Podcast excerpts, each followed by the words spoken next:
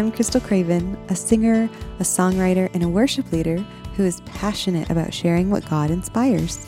And this is your weekly devotional.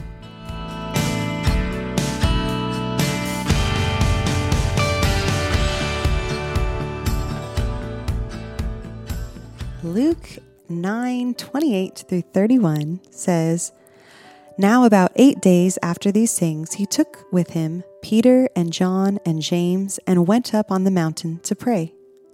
And as he was praying, the appearance of his face was altered, and his clothing became dazzling white.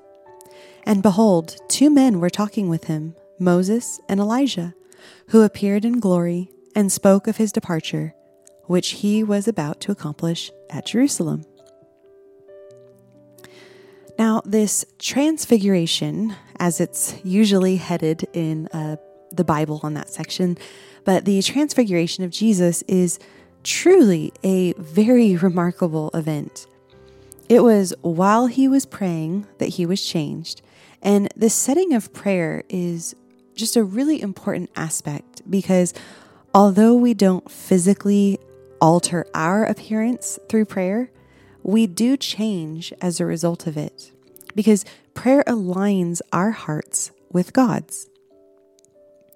Now, in this instance, when Jesus' appearance was altered in, in this particular moment, this is similar to when Moses would go up to the mountain and meet with God and come back down glowing, or at least it appears to be from a human perspective. Yet when Moses did it, the glory would fade after being apart uh, from God's presence. And that's actually why he ends up putting on the veil, right? Because he didn't want people to see that the glory had faded. Now, on the other hand, though, the real change here wasn't when Jesus transfigured and was dazzling white. The real change was that he was in human form for a period on this earth. Jesus has always been God, the, the Son of God, and will always be. Now, that glorious appearance that was witnessed by the disciples, that wasn't new for Jesus. It had just been concealed while Jesus was on his mission here, coming to dwell among us and to redeem us. Now, it's also very interesting that we get a glimpse of what Jesus was likely already praying about as his appearance had changed because of the context of the conversation that he was having with Moses and Elijah. He spoke of his departure, and that would be his his eventual death, right? And then resurrection um, that was to come. Now, I have a feeling this was the topic of quite a bit of Jesus' prayers. It was most likely part of his prayers when he had fasted for 40 days and nights, when he was about to kick off his ministry, uh, you know, from that point on to the cross. And with every passing day, those three years from when he started his ministry to when he died, it would undoubtedly come to his mind, all the way till the very end of the Garden of Gethsemane. The work that he was set out to accomplish by the Father was not an easy task. And Jesus, being 100% human, even though he was 100% God, still 100% human, would need the strength to endure it.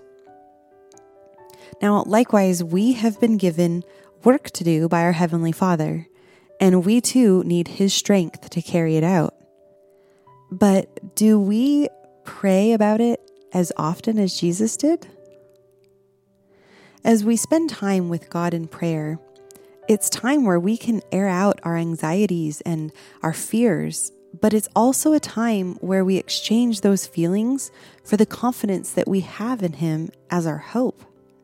That hope is an anchor that keeps the ships of our minds from drifting in the storms of life. We know that no matter what we face in this life, the author and finisher of our faith will bring that work that he started in us to completion. And it's that knowledge that allows us to come to him and rest. When we read that Moses and Elijah appeared in glory, this really just it blows my mind. These godly men who had been long since dead had come and appeared to Jesus in glory. This cannot be explained in our finite human minds and our understanding of time. But by faith, we understand that God is not bound by time, right? He created time, so he's not bound by it. And that, that things that had not yet actually happened, as we understand it, has already happened in light of eternity. And it's the same way that Jesus was slain before the foundation of the world, before he was ever even born on the, this earth in our timeline. So these two men appearing in glory before the end, when we're all changed and have glorified bodies, may seem strange to us, but it really isn't strange to God. Now, we too are being changed while here on earth, um, not transfigured, and we're not in glory, we're not appearing in glory, uh, but we will eventually be completely changed.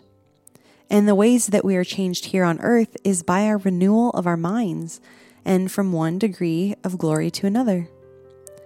Uh, I have a couple verses here for you. Romans 12 2 says, Do not be conformed to this world, but be transformed by the renewal of your mind, that by testing you may discern what is the will of God, what is good and acceptable and perfect. And then the second one is from 2 Corinthians 3:18 that says and we all with unveiled face beholding the glory of the Lord are being transformed into the same image from one degree of glory to another for this comes from the Lord who is the Spirit. And when we come to the end of our lives here on earth, whether that be a natural death or persecution or being taken up by Jesus, all of the followers of Jesus will be changed and brought to completion in Him. And we know this in 1 Corinthians 15, verses 51 and 52 says, Behold, I tell you a mystery. We shall not all sleep, but we shall all be changed in a moment, in the twinkling of an eye, at the last trumpet. For the trumpet will sound, and the dead will be raised imperishable, and we shall be changed. So, as we come to a close, I just want to encourage you as you await your fully glorified body to live your life to fully glorify God, praying your way through every aspect of your life here, just as Jesus did.